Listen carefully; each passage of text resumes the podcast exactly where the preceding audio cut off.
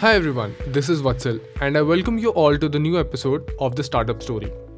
So, here we'll be discussing what's your target group or TG. Startups usually start off by building the products and services uh, for a small customer segment.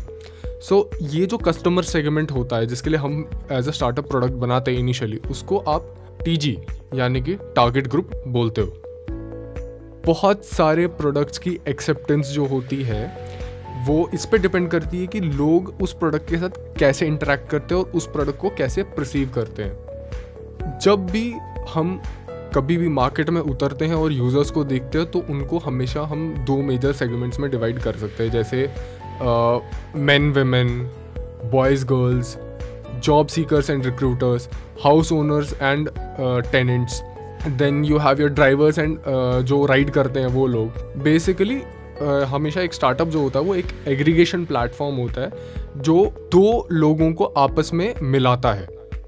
So now let's consider an example of Uber in case of Uber to operate they needed both riders and drivers on their particular platform in the beginning there must have been certain question on whom to onboard first They took out an initial test and that suggested the riders were more willing to adopt to the new solution and an onboarding team in large number was easier than the drivers. The drivers were still unsure of this new business model. Without enough drivers, large number of people who were riding would have been unserved, leading to a bad customer experience. So Uber focused on onboarding the drivers first because that would anyway take care of the riders' experience and uh, bringing in even more riders via word of mouth. In this case, drivers were harder category to onboard.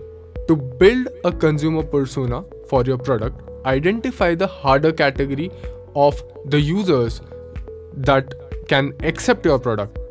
Design your product to incentivize these users and onboard them first. So here we come to end of this episode. Hope you have learned something new.